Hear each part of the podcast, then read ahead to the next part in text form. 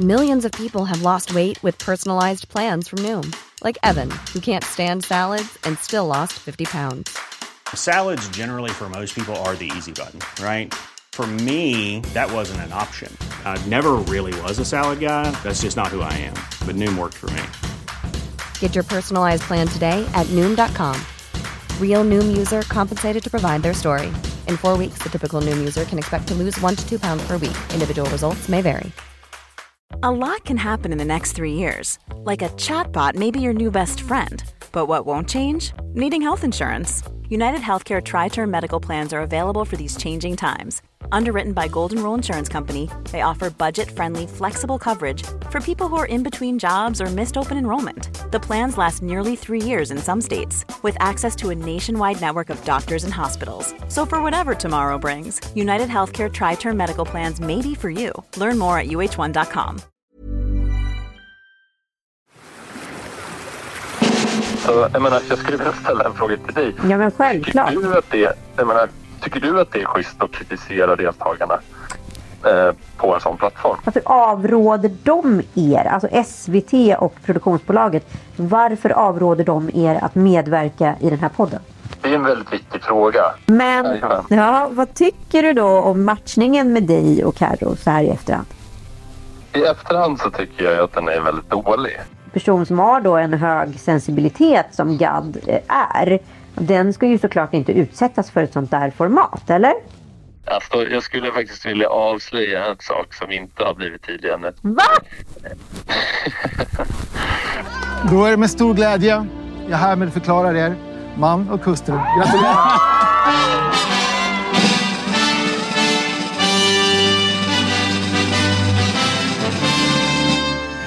vanliga fall är det ju jag och min poddkollega Ann Söderlund som har den här podden Gift för första ögonkastet special med Lille Lördag.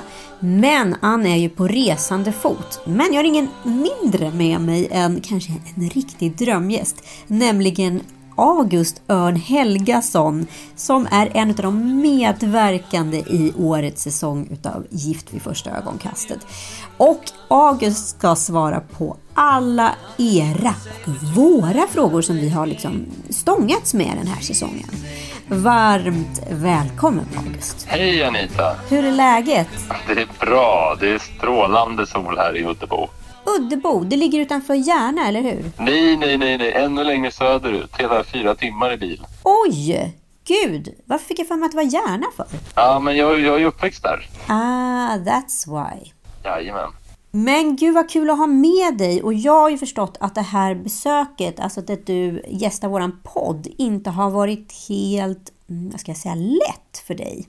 Och det ska vi prata mer om, eller hur? Jajamän, det stämmer. Det är lite kontroversiellt kanske. Ja, och det verkar ju som att du har några frågor till mig också. Ja, det stämmer. Du har ju skrivit eh, öppet om, om eh, gift på lite olika plattformar och eh, det har väckt känslor. Spännande! Jag, jag har ingenting att dölja så jag tänker att vi kör igång helt enkelt så tar vi frågorna efterhand. Ja,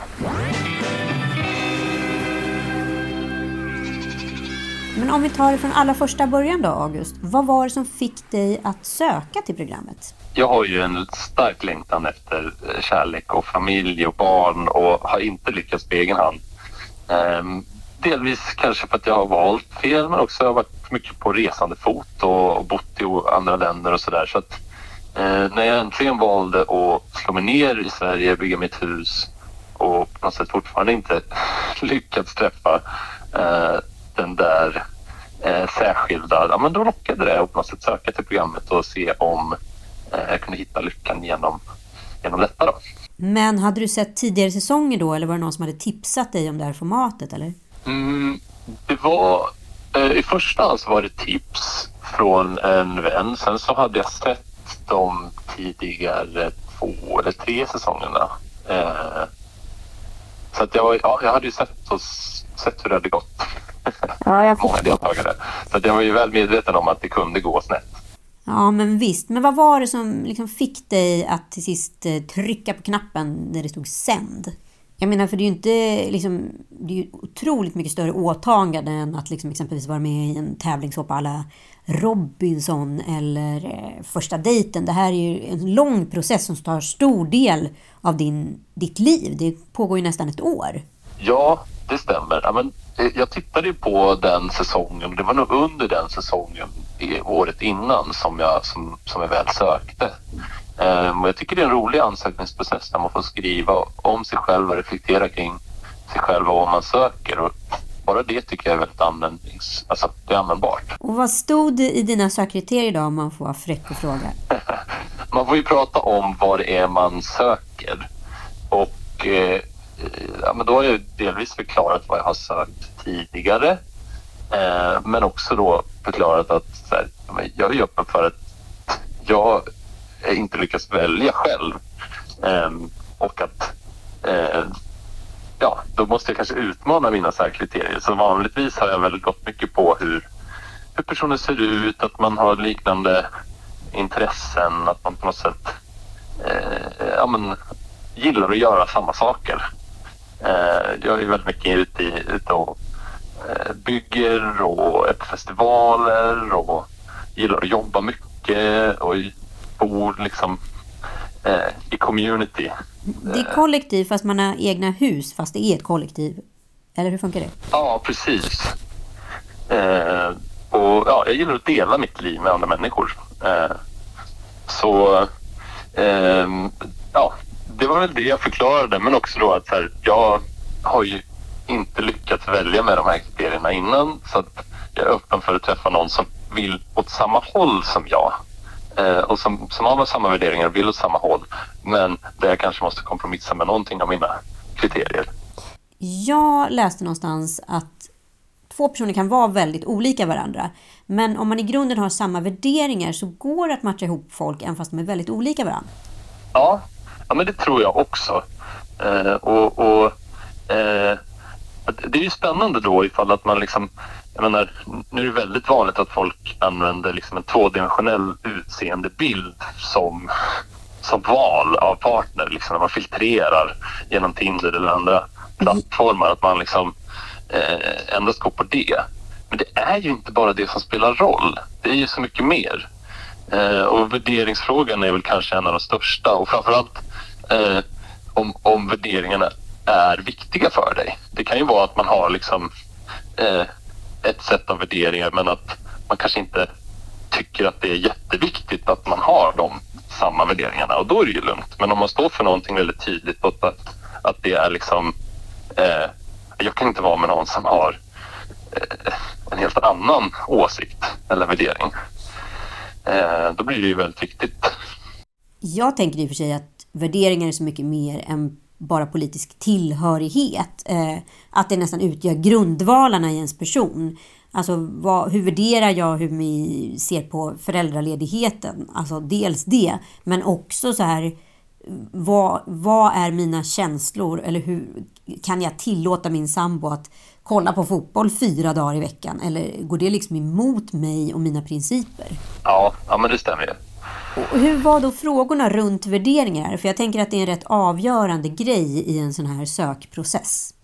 Ja, men man pratar ju om det delvis utifrån politisk åskådning och liksom vilken, vilken typ av arbete man har och man har vilken typ av lön man har, hur man bor eh, och hur man vill spendera sin tid. Sen pratar man också lite grann om så här, vill du bli förälder, vilken typ av förälder Eh, så att alltså, det upplevs, tycker jag, som en ganska liksom, lösa samtal kring det här.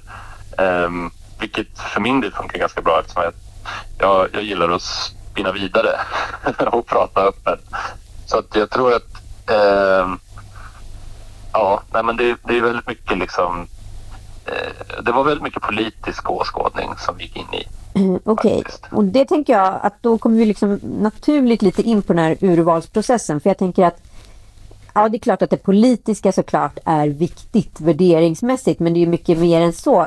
Kan man få liksom en guidning utav hur, vad hände från att du skickade din ansökan eh, till att du fick svar och vad hände efter det? Kan vi bara liksom som Ja. lyssnare nyfiket få reda på det? Ja, vad kul. Ja, men det är jätte... Alltså, först, först så söker du ju. Då, då har du liksom ett formulär som du fyller i på nätet. Det är massa frågor. Eh, Vilken typ av frågor då? ja, men typ, man börjar med liksom de enklaste val. Namn, ålder, eh, sexuell läggning, eh, var du bor, vad du jobbar med. Man kan skicka en kort video om, om sig själv. Det är liksom i första steget. Ja, det är som är klassiskt, liksom, vad ska jag säga, säga jag som har jobbat med tv-casting, ett castingformulär liksom.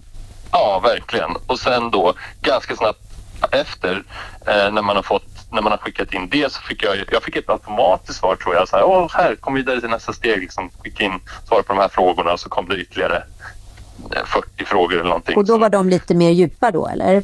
Lite mer djupa, lite mer eh, att man fick skriva lite mer text. Ehm, jag tror att det var tre sådana formulär innan de kontaktade mig och ville liksom ha en typ av intervju. Okej. Och då och vilka var det som intervjuade? Var det med någon psykolog med i rummet eller var det kastare? castare? I första hand. I första hand så var det en kastare. Ehm, så att det var två sådana intervjuer med en kastare. Ehm, och då var det på distans och då fick man ju prata, alltså, ja då pratade man ju väldigt liksom öppet och glatt och ja, är det så att man vill vara med så är man ju pepp. Det var ju, det var ju jag i de här samtalen. Väldigt glad och de var nyfikna och sådär. Så det, det var superkul. Sen efter två intervjuer med kastare då kommer man vidare till att prata med experterna. Och Och då får man träffa alla psykologerna direkt då helt enkelt? Ja, precis. Så då får man träffa dem en och en. Eh, och de har ju de har ju varsina, liksom, de har sina tekniker och metoder och de har, då har de, kollat, de har läst allting som har all, alla formulär som vi har svarat på och de har tittat på intervjuerna som vi har haft med kastarna. Så att de liksom har, de har redan en, en bild av vem man är. Och sen så då intervjuas man av dem för att komplettera och gå djupare in i liksom, ja, men vad är det du längtar efter och så här, varför söker du hit? Och sen, Men kom den här värderingsfrågan upp då eller liksom kände du att du så här förstod innebörden utav eller var det mer att man så sökte efter vad, hela tiden? För jag tänker om man hela tiden tar spjärn utifrån sig själv och man kanske inte liksom har matchat i kärlek. Nu spekulerar jag bara här. Jag har inget belägg för det jag säger vill jag vara tydlig med till lyssnarna. Eh, alltså en person som har levt med en annan person kan ju på något sätt liksom speglas i den personen och förstår på det, genom speglingen sina liksom, brister och styrkor. Liksom. Men en person Ja. som inte har det och då hela tiden så här ska säga vad den söker och vad den söker. Förstår man, är man alltid liksom där, vet vad man söker? Förstår du vad jag menar? Ja, men, det är en sån fråga det här. För, och jag har varit tydlig också under programmets gång. Att så här, vet jag vad jag behöver? Vet jag vad jag liksom... Eh, jag vet vad jag vill ha. Men eh, Vet jag vad jag vill ha, men vad har jag för behov? Det är ju, vad har jag för behov? Ja, men det, det, det, det, det känns ju tydligt liksom. Och det har man ju förklarat. Men eh, alltså, jag tror det kanske är lite olika från deltagare till deltagare vad man går djupare i när man pratar med experterna. Och det var väl inte det som vi gick djupare i utan snarare så här. Eh, jag minns att vi pratade om eh, sjukdomar och liksom ärftliga psykologiska eh, sjukdomar. Ehm, och alltså man kollade egentligen om du var galen eller inte. Liksom. Ja, precis. Och så vill man väl se vilken typ av sjukdomar som finns i familjen om det finns en tendens för någon typ av störning eller, eller, eller så. Man vill veta om kommer, kommer jag liksom att hålla i det här eh, experimentet eller kommer jag att brista på något sätt? Ja, men så där, redan där och då får man ändå någon form av indikation på att det här kanske inte kommer vara så lätt. Alltså att det kommer ändå vara en prövning. Liksom. Absolut, det tror jag. Ja, ja men det kände ju nog jag och det, det sa ju också produktionen flera gånger liksom när man kom in och pratade med dem. Alltså, när, när det började bli tydligt att jag skulle vara med, då ville ju de innan vi skrev på några papper och så, så ville de vara tydliga med att så här, här är det du ger dig in i. Har du förstått vad det innebär? Förstår du att det kan innebära att folk liksom gräver i din historia och skriver ut någonting i media kring det? Är, liksom, är, du, är du med på att det skulle kunna hända? Lite som en varning. Liksom. Och du är säker på att alla deltagare har fått ungefär samma, liksom, eh, vad ska jag säga, eh, beskrivning och paket. För att det är många deltagare i den här säsongen som har reagerat väldigt liksom affektivt och då blir man ju lite förvånad kan man ju säga. Ja, men eh, jag, jag är säker på att alla har fått samma information där. Det, det, det, det vore konstigt om det inte var så. Ja, okej. Okay. Och alltså, SVT har ändå liksom upplyst er om att typ sådana här poddar som jag och Ann har eller att P3 kan sitta och skoja friskt om er eller att Dyngbaggegalan eller att eh, det kommer finnas Flashback-trådar eller elaka kommentarer. Allt det där har SVT upplyst er om. Ja men jag vill återigen vara lite tydlig. De har ju inte nämnt några specifika Nej, nej, nej men indirekt. det finns diskussionsforum som tar upp sådana här saker och skriver om oss och sen att media också kommer vilja göra det. Eh, och sen, eh, jag har väl liksom på något sätt fattat att det innebär att någonting, någonting kommer hända i media. Sen har man kanske inte riktigt fattat exakt hur det kommer att påverka en själv när någon skriver om, om en. Eh, och där har vi alla liksom, olika sätt att reagera på det. Eh, och jag, jag, jag, tycker att jag har haft på något sätt kanske lite tur. Eh, både i att jag tycker att jag inte har fått så mycket rak kritik mot mig själv men också så har jag liksom lyckats hantera det på ett sätt som har varit gynnsamt för mig. Att jag inte har tagit åt mig av den negativitet som har kommit men att jag har lyckats... Du bjussar på bajspalatset? Jag bjussar på bajspalatset. Jag bjussar på liksom, eh, det alternativa som finns här. Jag kan stå för den jag är och det jag gör och det jag säger. Så att jag känner inte liksom ett behov av att gå in och försvara det. Men det betyder inte att jag... Alltså jag får ju också den känslan ibland när jag läser någonting att så här, Åh, det där det brinner till lite grann. Och så kanske jag börjar skriva någonting.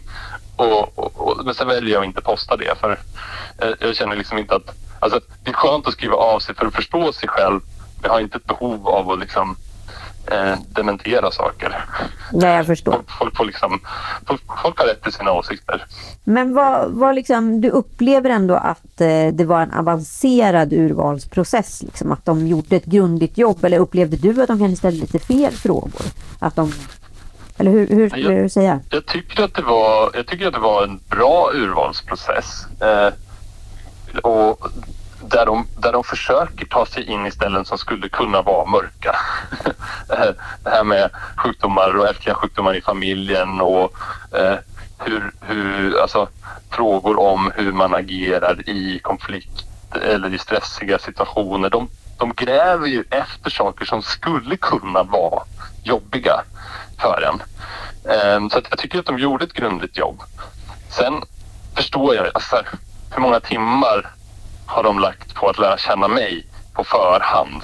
Ja, men låt oss säga att det kanske är 10-15 timmar. Ja. Eh, att det är många människor som har tittat på det och det kanske blir fler timmar om man räknar allas timmar. Men eh, hur mycket kan man få reda på i en sån process? Där är jag öppen för att man kan missa saker. Ja, alltså det, jag, bara liksom rent objektiv tolkning för mig här. Alltså det låter ju som att man ställer frågor eh, baserat på vad du berättar för mig. Såklart inte allt som har hänt i det rummet. Men liksom eh, att det är många frågor som egentligen berör ett skede mycket senare in i en relation än vad det kanske gör i, under de där fyra veckorna. Ja, men det tror jag. De har, de har nog ett stort fokus på liksom den långvariga relationen. Mm. Eh, men sen, ja, nej jag vet inte. Just själva experimentet. Eh, det är klart att de går in i det också. Eh, men, men, men de vill mycket mer lära känna oss och, eh, och, och, se, kan det här på lång sikt vara någonting som fungerar och kan hålla och vara, eh, ge, ge de här deltagarna någonting i längden. Ja, jag förstår. Vad hände då sen inför bröllopet? Där? Kan du inte bara beskriva, ta oss lite igenom den dagen innan Carro då står där. Vad vet du om hon du ska matchas med? Uh, ja, jag vet ju liksom ingenting. Uh, inget namn, inget utseende uh, och, och själva, själva bröllopsdagen var ju väldigt nervös man försöker hela tiden liksom tänka sig att det är en annan människa. Men när man inte har en bild eller någonting att hålla i då är, då är det liksom ganska löst. Man är lite liksom som en huvudlös höna på något sätt. Kände jag. Att man um, vallas runt mellan olika rum och man får inte titta åt olika håll och så här. Ja, det var ju liksom, vi var ju åtta deltagare på samma plats samtidigt med familj och vänner. Så det var väldigt mycket människor som inte fick se varandra. Oh, wow! Produktionen var ju väldigt medveten om liksom, okej, okay, de, de, kallade oss för det gröna paret och då var det liksom herr grön och fru grön som separeras och vara på olika platser. Um, så, så, så, det var väldigt mycket så här, okej okay, gå in här, uh, sätt dig i hörnet, sitt still, gå ingenstans. Om du behöver gå på toa, säg till. Då ska vi liksom uh, valla dig till en toalett. Så att, ja, det är typ skygglapparna på liksom. Uh, så hade jag, jag hade min mamma med och jag hade syskon och några vänner på plats. Så att det var mycket att man fick hänga med dem och förbereda sig och piffa till sig. Liksom. Eh, men ja, och sen är det då dags och då, då kommer de och hämtar mig och går med mig ut till platsen där vi ska gifta oss. Och då sitter ju hennes familj och min familj där. Eh, jag hade valt jag, ja, jag hade valt att få stå på plats och vänta in. Ja, man får det, man får det valet i alla fall. Ja, man får, ett, man får också, liksom, om man har några preferenser för bröllopet, man får såklart berätta det. Men jag tror, jag hade inga särskilda sådana. Jag sa om hon har någonting så får, kan vi absolut göra det. Jag känner inte något starkt att det måste se ut eller vara på ett visst sätt. Eh, men hon ville, hon ville anlända efter mig och jag ville vara på altaret så det funkade ganska bra. Eh, sen står man ju där. det, det känns ju som en ganska lång, lång period. Eh, och jag minns att jag var, var liksom både sprudlande hög i energi men också otroligt nervös. Ja, men hur funkar det innan? Hinner man liksom bygga upp... Eh, alltså du hinner liksom bli kär egentligen i, i en person som du inte träffat. Alltså hur funkar det? Liksom? Det är ju ett, eh, vad ska man kalla det för, ett, ett medvetet mindfuck i dubbel bemärkelse. Ja, det är ju väldigt... Men vi, hade ju, vi hade fått höra varandras röst eh, en minut i en inspelning. Och där hann man ju liksom bygga någonting, i alla fall ett intresse. Liksom. Okej, okay, vad spännande. Vart är den här personen? Men från att du skickade ansökan till bröllopet, hur lång tid är det däremellan? För min del så var det ganska kort eftersom att jag ansökte ganska sent. Jag ansökte medan, mitt i liksom visningen av säsong 8. Ah, okay. Så för min del, från, från, från att jag sökte till att jag visste att jag skulle vara med, det gick typ tre veckor tror jag. Jaha, oj. Ja, det låter jättesnabbt. Det var väldigt snabbt och sen från att jag visste att jag skulle vara med tills att vi gick oss, det var ju två veckor. Oh shit! Så det var lite, det var lite raket. Uh, jag vet att Carro sökte ju under, ja, någon gång under hösten eller vintern. Ja, det kanske var början av våren eller sådär, men det var några månader för henne i alla fall. Ja, okej, okay. så det var lite längre tid. Så det var bara för dig att så här, ja, ta ledigt från jobbet och gilla läget? ja, precis. Jag ringde till min chef och sa det att du, ja, jag ska, jag ska gifta mig. Han, alltså jag sa det faktiskt till honom innan jag eh, innan jag var med, när, när jag höll på att ansöka. Och det, hans svar var, du kommer komma med.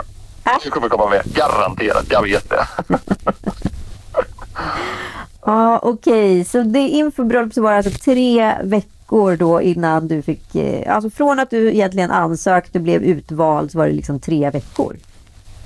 Ja, ungefär. Ja, det är snabba bud här för SVT, det får man ju säga. Men ja, vad tycker du då om matchningen med dig och Carro så här i efterhand? I efterhand så tycker jag att den är väldigt dålig. Det är ju ganska lätt att vara efterklok och se att så här, nej men det här, hur tänkte de egentligen här? Um, men jag har ju sagt det på så många andra platser att det, på, på, ett ytligt plan så, så, är det ju lätt att förstå matchningen och det, um, det tyckte folk i media och på social media uh, innan säsongens början att man trodde att man trodde på oss. Liksom. Man tittade på oss och så såg man, ja men det där, det där kan funka, jag kan se det. Liksom. Mm. Um, så det är verkligen, uh, ja, det är lätt att vara efterklok och säga att nej, men det, där, det där borde man ju ha sett. Men sen utifrån vad vi har pratat om nu i castingprocessen så um, jag kan väl jag kan väl känna att man, man upptäcker inte allt i en sån kort process. Nej. 10-15 timmar av att lära känna en människa så man ser inte de svåra stunderna. Hur agerar du när det blir riktigt jobbigt? När du är, när du är pressad? Har man liksom- ens det självmedvetandet, tänker jag? Man är väl inte alltid närvarande i sådana situationer för att man så är så uppstressad? Ja, och sen eh, beror det väl också på vad man har utsatt sig för tidigare i livet. Har man liksom varit i pressade situationer förut och det här är en mindre pressad situation än de situationerna, ja då kanske man kan hantera det på, på ett eh, familjärt sätt. Men har man inte gjort det och, och nu utsätter man sig för det, det mest stressande någonsin i sitt liv so far, ja då, då vet man ju kanske inte hur man ska reagera och då har man ju ingen chans att förmedla det till produktionen på förhand. Nej, såklart inte. Så vad kände du då när Karo klev fram där eh, vid ja, fejkaltaret, men eh, där du stod? Ja, men, eh, jag kände inte heller den där initiala gnistan och attraktionen. Eh, jag tyckte liksom att jag såg en, en vacker människa men alltså, jag mötte inte henne. Och för att jag ska känna attraktion så krävs det liksom ögonkontakt och ett möte och en kemi. Liksom. Eh, det är klart att jag kan tycka att någon är vacker eh, utan att vara attraherad av den personen. Så att i den här situationen så var det mer eh, okej, det, här, det här kommer kräva liksom ett arbete. Och när vi inte möttes i blicken och jag märkte att hon var nervös och tittade bort då, eh, då var jag tvungen att lugna ner mig typ ja, och bromsa in Ja. ganska mycket. Eh, jag, jag identifierar mig mer liksom i Arvid och Idas energi när de ses och de är liksom sprudlande och så här. Det var ju för- mig hade det lätt kunnat bli eh, så pass hög energi ifall det fanns kemi och attraktion. Men i och med att eh, Karo var nervös och inte, liksom, inte ville vara nära och att, då var jag tvungen att anpassa mig till det. Eh, och trots det så tyckte ju hon att jag var lite för mycket. Även om jag bromsade in ganska mycket. Så det var ju verkligen inte en helt optimal matchning. Och i sista avsnittet fick jag också reda på att Karo har GAD. Eh, vilket på ett sätt borde kommit fram i de här djuplodande psykologsamtalen. Eh, att en person med så pass hög sensibilitet kanske rimligen inte skulle vara med i den här typen av program, eller? Ja, men jag vet inte om de fick reda på det under, under processen av att lära känna Carro. Och, och, och fick de det, då gjorde väl de i så fall den bedömningen att hon skulle klara av det här och att hon trots det skulle vara en bra match för mig. Ehm, men man får ju reda på att Karo har fått GAD efter den här programserien med hjälp av en kurator. Och då tänker jag de här testerna då som du ändå beskriver som väldigt djuplodade, man tar reda på sjukdomshistorik och så vidare. De kanske inte är så djupa. Är de för grunda eller? Mm, ja, men är de för grunda? Jag tycker liksom att det är klart att man kan gå djupare in i, i de här testerna. Eh, och när det kommer till GAD, alltså det är inte som att jag tycker att personer med GAD inte ska eller får vara med. Eh, men då ska man ju göra den bedömningen att den här personen kommer att klara det och att det kommer, liksom, det kommer gå bra. Och det, det, det förstör inte den här matchningens eh, potential. Eh, men i, i mitt fall då, jag är en ganska äventyrlig person och, och, och i, i, i vissa fall även liksom gränstestare. Och, och då är det klart att hennes gadd på sätt sätts på sin spets. Så där, där tänker jag väl att de, de lär ju inte ha upptäckt den i de här intervjuerna innan. Carro var ju inte heller medveten om det så att hon hade ju ingen eh, möjlighet att kommunicera det heller. Nej, såklart inte. Och det är ju ingenting som man förväntar sig av en person som inte vet om att den har en, en, en psykisk obalans som den senare får reda på. Men därför blir jag också lite konfunderad när jag hör vad de ställer för frågor i de här psykologtesterna då. För att eventuellt skulle ju en sån sak kommit fram där. Och då kan man ju undra om det är bra att utsätta henne för det här typen av format. Eh, för att det skapar ju extremt mycket stress. Ja, eh, jag vet liksom inte om de fick dela på det. Och, jag skulle nog gissa att de inte gjorde det, men ehm, jag, vill också placera liksom en del av ansvaret hos deltagarna som söker. Att här, det, är ju, det är ju upp till en själv som, som person som söker till programmet att veta om, så här, kommer jag, eh, klarar jag att vara med i en sån här eh, i ett sånt här experiment? 100 Hur kommer jag att bära i en situation där det inte går min väg? Hur kommer jag hantera det liksom? Um, och om man gör den bedömningen att ja, men det här kommer gå bra, ja men då tycker jag att man ska söka. Uh, och sen är det klart att produktionen ska vara ett eh, riktigt skarpt filter. Men jag, ty jag tycker nog att de 10-15 timmarna och den undersökning som de gör är tillräcklig. Men man måste ju vara medveten om att uh, då kan det ske missar. Liksom. Och även om man ökar det till liksom 100 timmar, att man säger okej, vi ska verkligen lära känna de här. Jag, jag, vet, jag tror inte att det gör jättestor skillnad på matchningen eftersom att mycket vilar i det faktum att man har kemi och att man känner attraktion. Och det tror inte jag att man kan räkna ut på pappret. Nej, det kan man ju inte räkna ut innan. Men det var ju en artikel här för ett tag sedan om Fredrik och Stina där, de, där det påstås att de höll på att hoppa av eh, liksom, inspelningen.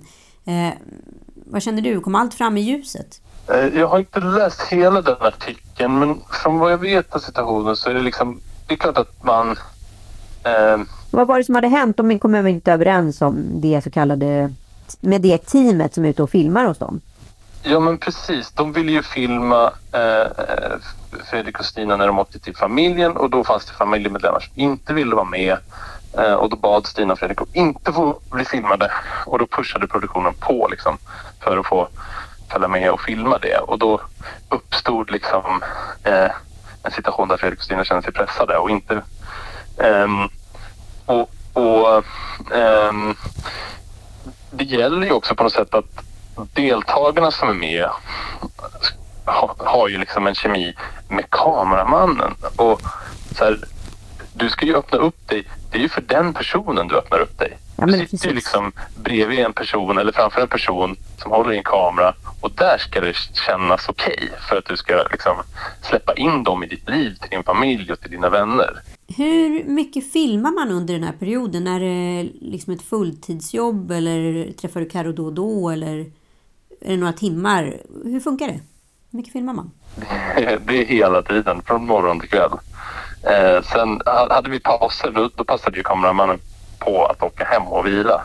Eh, till exempel om vi var ifrån varandra i två dagar. Men eh, vi ville ju lära känna varandra så att eh, vi försökte ju umgås så mycket som möjligt. Hur stora är teamen som är ute hos dig? Är det bara en person med en kamera och sen har du ljudutrustning på dig eller är det en? Ja, det stämmer. Och sen är det en assistent eh, under stora delar av tiden också som hjälper till eh, Eh, ja, skriva upp det som händer.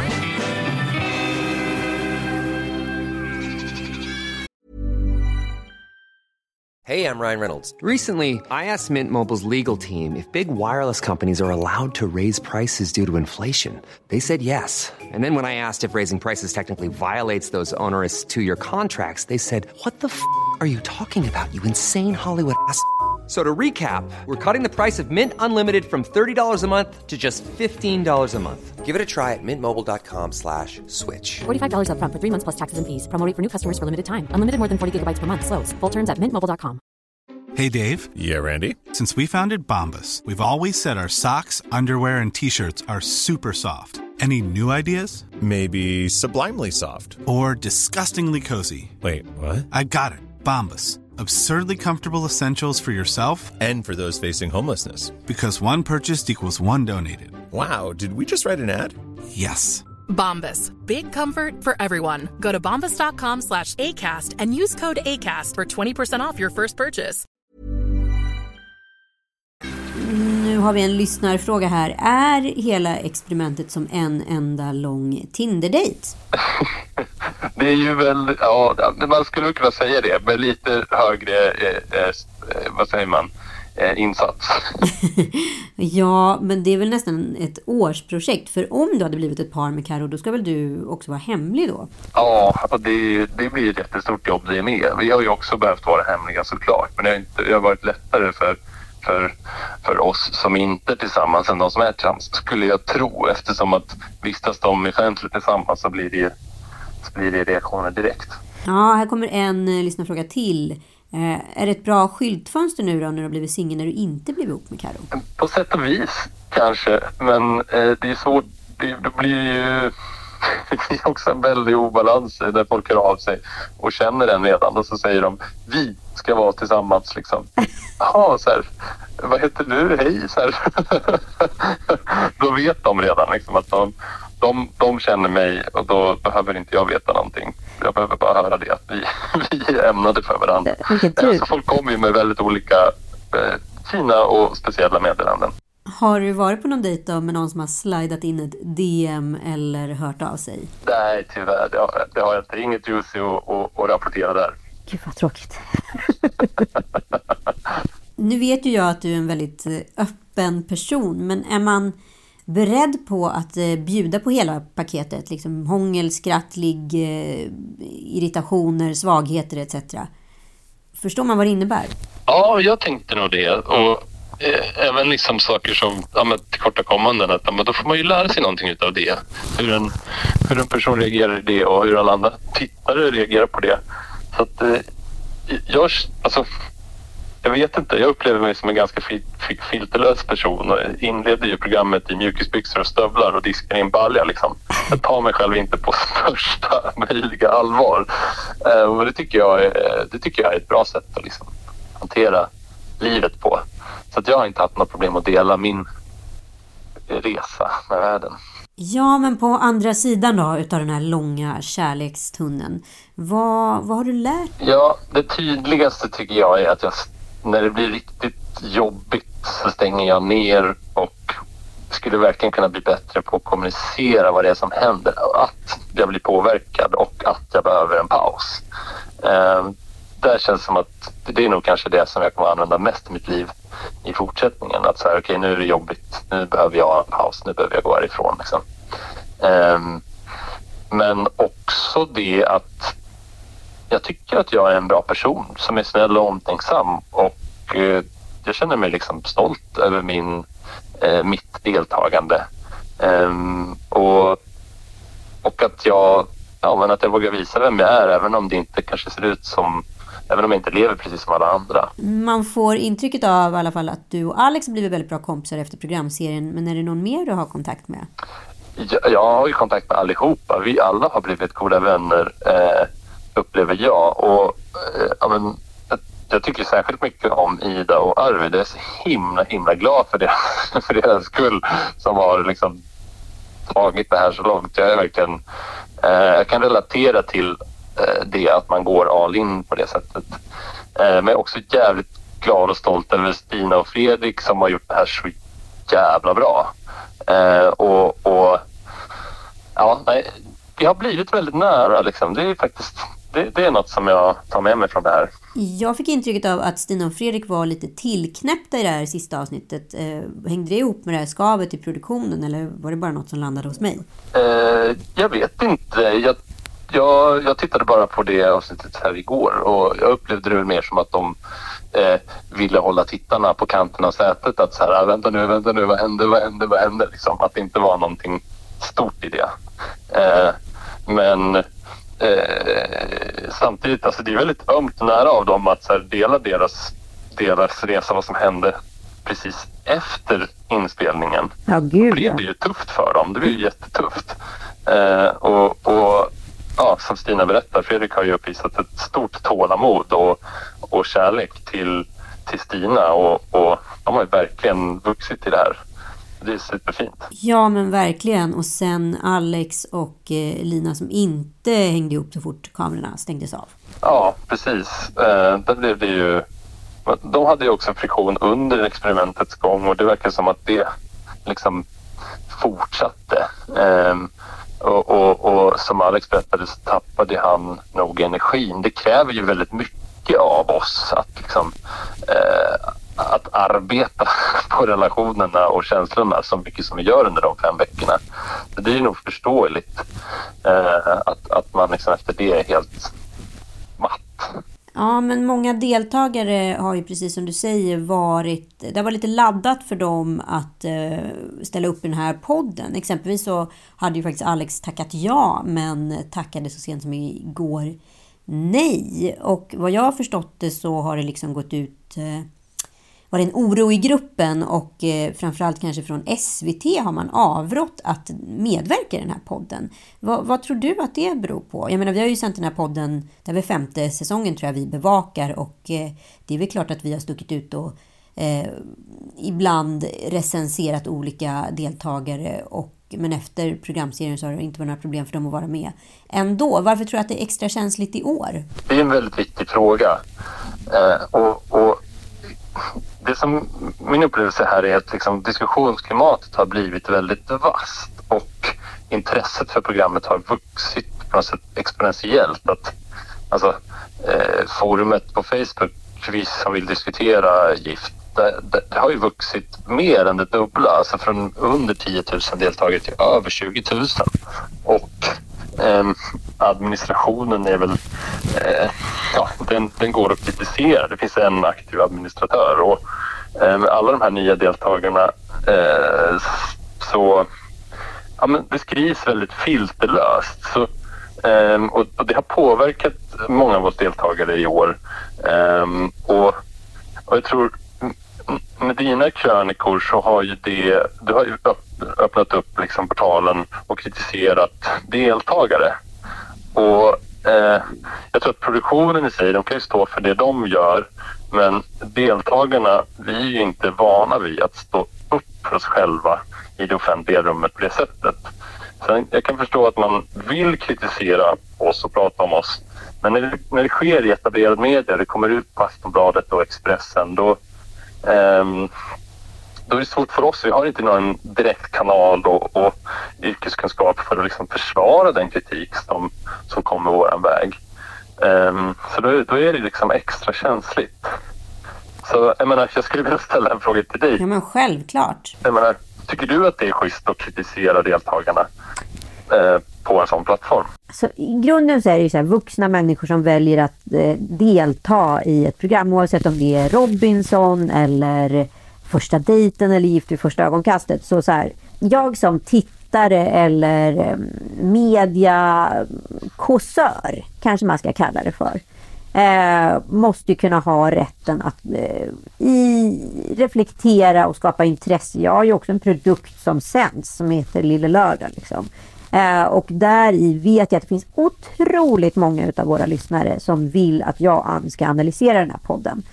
Eh, vi har aldrig liksom strykt någon medhår. Så i grunden så här, ställer man upp i tv-format och tänker att så här, jag ska exponera mig så måste man också på något sätt ta ansvar för att veta om, även om man aldrig på andra sidan vet hur det känns, att delta och bli kritiserad. Med det sagt så har ju flera utav deltagarna i många säsonger blivit kritiserade. Men många har också valt att vara med i podden och just diskutera det här med mig och Ann. Liksom. Och inte, det har inte varit så laddat. Så jag undrar lite så här varför liksom till och med produktionen då indirekt då sätter munkavel på er långt efter att ni har slutat få betalt från dem och de har fått sina tittare och produktionsbolaget har fått en ny beställning. Varför, varför är det ingen som, eh, som ifrågasätter det? Det? Det är ju också på något sätt värt att ifrågasätta såklart att man, eh, att man men, men eh, på något sätt tillbaka till min fråga. Jag förstår att du vill framföra kritik, men tycker du att det är schysst att göra det? Schysst kan jag inte påstå att det är, men jag måste ju kunna reagera på, och vilket jag har uttryckt till Lina också på DN, på henne som deltagare i ett underhållningsprogram. Om vi liksom drar ut essensen utav vad allting är så är det ju de facto det det är. hon är deltagare i ett underhållningsprogram. Jag recenserar inte liksom Linas liv eller någonting. Men jag reagerar och filtrerar hennes svar och hennes sätt att presentera sig själv i det här formatet.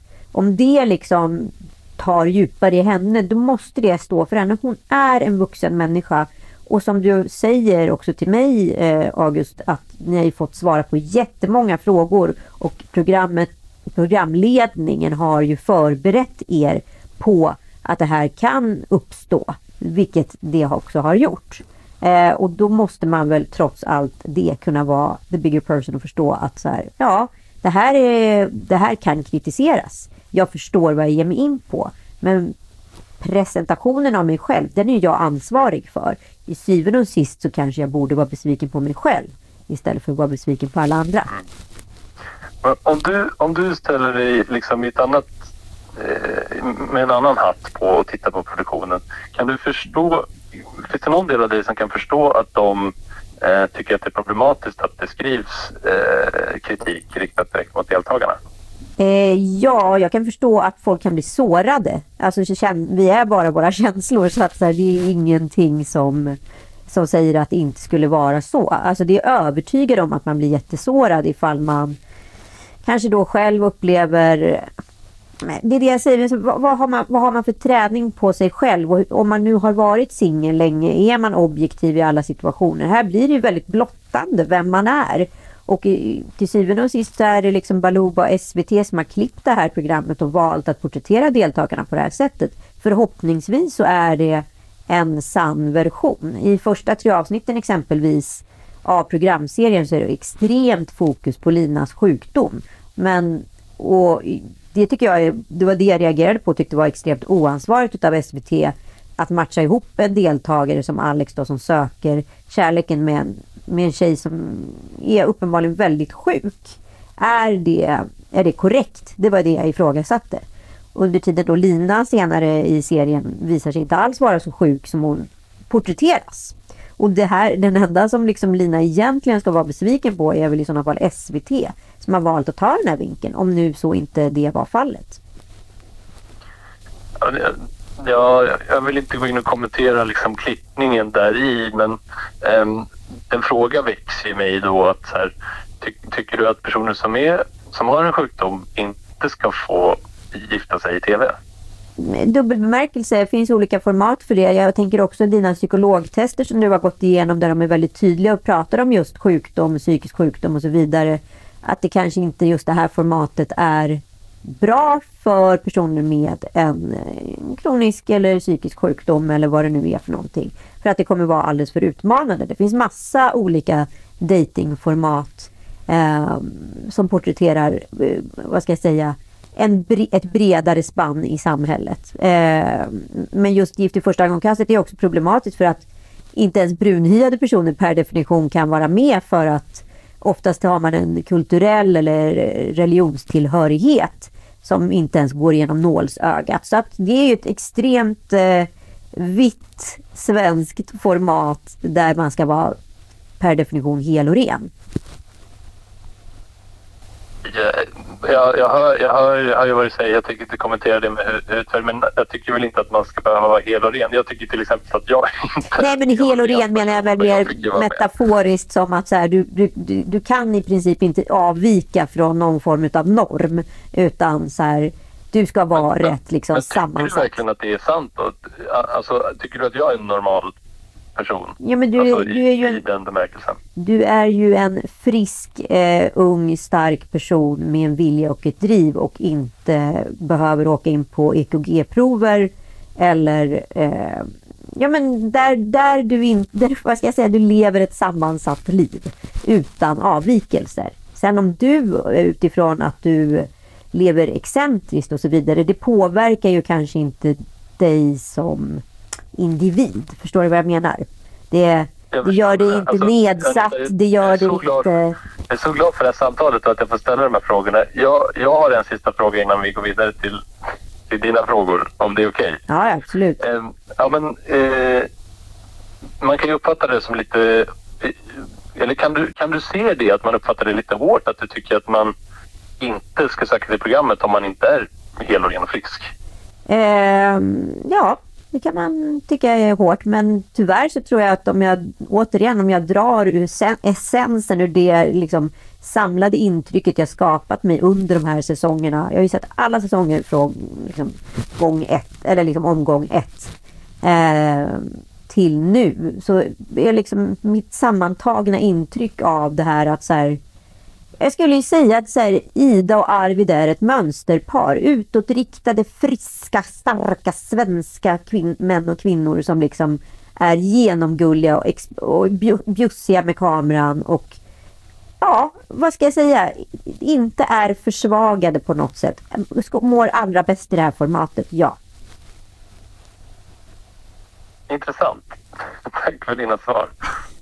Ja, det kanske låter hårt och jag förstår att det tolkas så men om vi tittar på liksom resultatet på andra sidan så är det ju de som kommer igenom det här extrema nålsögat som det är. Om vi skulle prata utifrån eh, verkligheten och formatet som ett timglas. Att det finns en jättestort spektra av människor på ena sidan, liksom midjan på timglaset. Och sen finns det, är det så sjukt snävt i midjan. Och sen kan man liksom komma ut på andra sidan och, och, och ha, vara ett brett spann igen. Men just för att komma igenom det här formatet så är det extremt begränsat.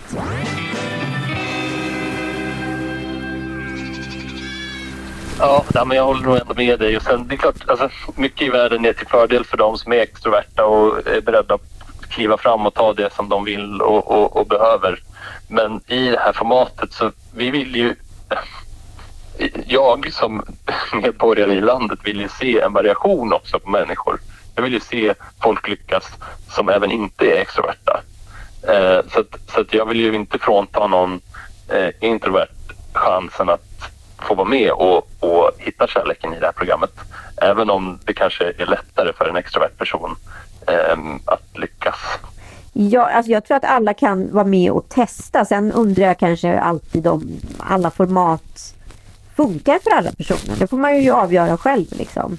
Eh, och jag menar det finns massa olika typer av datingformat. Det här är ett utav dem och det är klart att det blir det är väldigt uppmärksammat för att det just är, förlåt, återgår till min frasering, hel och ren här. Alltså att det är liksom människor som många vill se upp till eller kan identifiera sig med.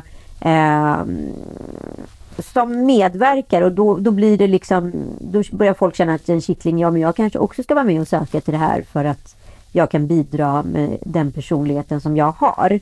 Och det blir mycket jaget som sänder eh, men man kanske aldrig ifrågasatt jaget och då helt plötsligt så synas man i sömmarna och då blir det lite läskigt. Vad har du fått för råd av SVT eh, angående den här podden? Ja, men, eh, produktionen har avrått mig från att delta i, i den här podden. Varför då? Och, eh, därför att man, man, vill inte ge upp, man vill inte ge liksom eh, man vill inte uppmuntra kritik mot deltagarna eh, då, det, då det är liksom ett känsligt klimat. Och, och eh, ja, det kan man ifrågasätta. Det tycker jag också är värt att ifrågasätta. Och jag, det är inte som att jag, jag vill inte spä på kritiken mot deltagarna. Jag har ingen, ingen liksom, jag har inget agg mot no, någon av dem. Eh, så eh, där kan man väl tänka så här. Jag, jag får ju en reaktion då. När jag avråds delta så blir min reaktion, ja okej, okay. vad är det, vad ligger bakom detta? Varför är det så? Och vad är det du vill ha sagt med de sakerna som du säger? Och då vill jag öppna upp ett samtal och det tycker jag ändå att vi har lyckats göra här och samtala kring de här sakerna på ett bra sätt. Och vi kanske inte tycker likadant, men det är ju också okej. Okay. Nej, men det verkar vara det läskigaste just nu i samtiden att det skulle bli dålig stämning Eh, det är bättre att vi skapar ett vi och ett dom. Eh, ja, så man får liksom SVT uppmanar en person som Alex då att tacka nej alla Stockholms syndrom i situationen. Eh, ja, man kan ju inte påstå att vi bygger några broar direkt, men eh, må så vara.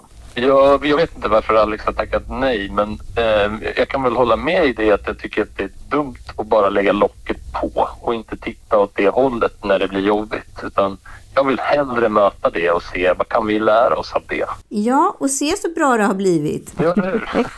Nej, men har du några råd till eh, kommande ansökande eller kanske till och med SVT för att lyckas bättre med det här formatet. Vad ska man tänka på om man söker och vad borde SVT tänka på?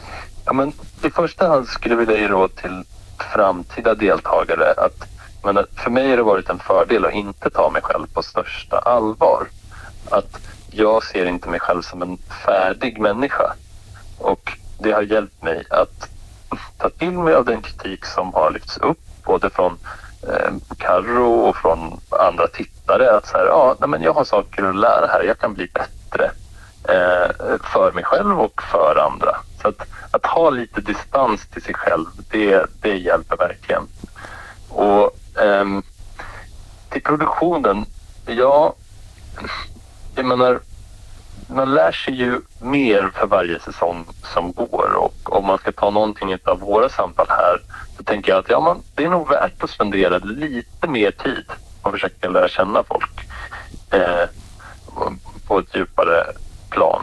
Eh, men ja, jag tror ändå att man ska ha, man ska ha en deciliter tur i varje, i varje process här för att det ska funka. Och eh, det kan man liksom inte... Eh, ja, det kan man, inte, man kan inte räkna ut allting. Ja, men man ska alltså ha en gnutta tur. Man ska kanske söka efter par som är lite extroverta med bjussiga eh, och grundade och jordade. Ska man säga så då? Um, ja, men man ska också söka personer som är introverta och trygga i sig själva. Um, det, alltså, jag tror inte att det är någon liksom, motsättning till att det ska gå bra här. Sen är det klart att det kanske går lite lättare för någon som är extrovert eftersom att det är en sån kort tid och du ska dela så mycket med din omvärld. Ja.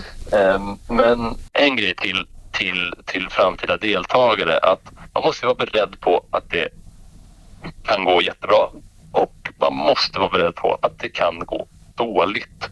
Och man behöver liksom se sig själv i spegeln och tänka hur agerar jag när det inte går min väg? Kommer jag att vara, kunna liksom stå upp för mig själv? Kommer jag kunna sätta gränser? Kommer jag kunna kommunicera det som pågår inuti mig och ändå eh, kunna stå för den person som jag framstår att vara? Det tycker jag är ett viktigt råd. Ja, men tack snälla August för ett eh, jättebra samtal. Jag håller tummar och tår för att du inom en relativt snar framtid kommer springa på den där alldeles speciella personen som du har väntat på. Och hon dig. Tack Anita, det gör jag med. Härligt. Men vad ska du göra i sommar? Alltså, jag skulle faktiskt vilja avslöja en sak som inte har blivit tydlig än. Att jag har träffat någon. Va? det är ganska nytt och färskt men det är väldigt fint. Um, och uh, det är en person som jag lärt känna under vinter och vår. Så uh, det känns jätte, jättekul. Men alltså stort grattis, hon träffar mamma än. hon har inte träffat min mamma, nej. Inte Men vad kul. Då önskar jag dig, August, en riktigt bra sommar. Och tusen tack för att du var med oss och svarade så bra på alla dessa frågor. Nu tycker jag vi stänger den här säsongen av Gift vid första ögonkastet. Tack för att ni har lyssnat.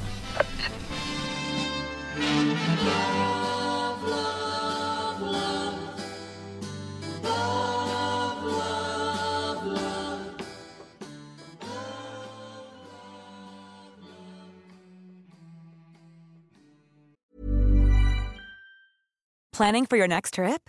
Elevate your travel style with Quince. Quince has all the jet setting essentials you'll want for your next getaway, like European linen, premium luggage options, buttery soft Italian leather bags, and so much more. And is all priced at 50 to 80% less than similar brands. Plus, Quince only works with factories that use safe and ethical manufacturing practices.